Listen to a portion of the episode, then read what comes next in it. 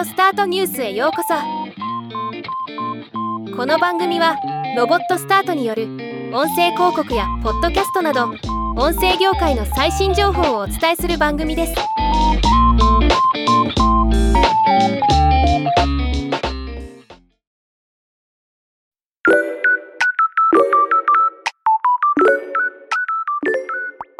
米国ポッドキャストの最新レポート。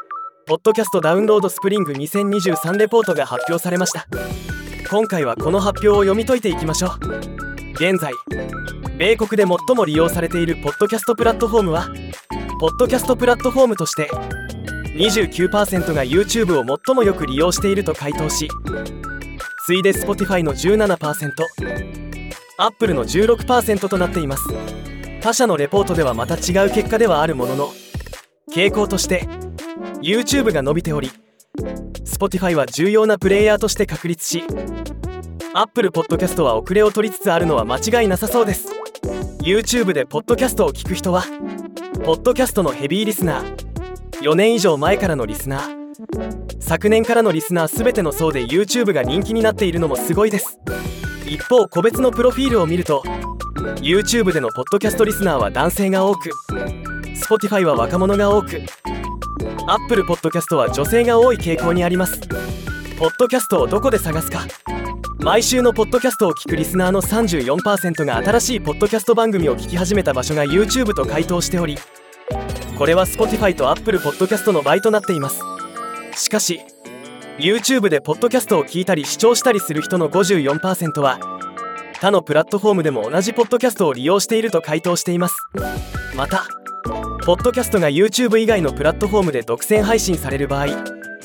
YouTube でのリスナーの77%はその番組を聞くために違うプラットフォームを使用すると回答しています。ビデオポッドキャストの動向は39%が音声のみの番組を好み36%がビデオポッドキャストを積極的に見るのを好み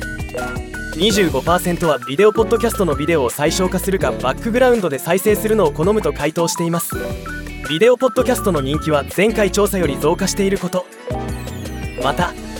ポッドキャストの初心者の方がビデオポッドキャストを好む傾向があることが分かったそうです。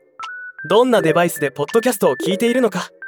Apple Podcast と Spotify は大多数がスマートフォンで聞かれている一方。YouTube の場合3分の1がラップトップ PC とテレビで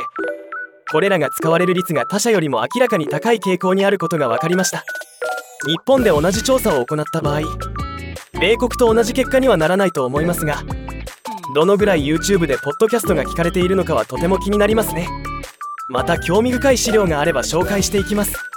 ではまた。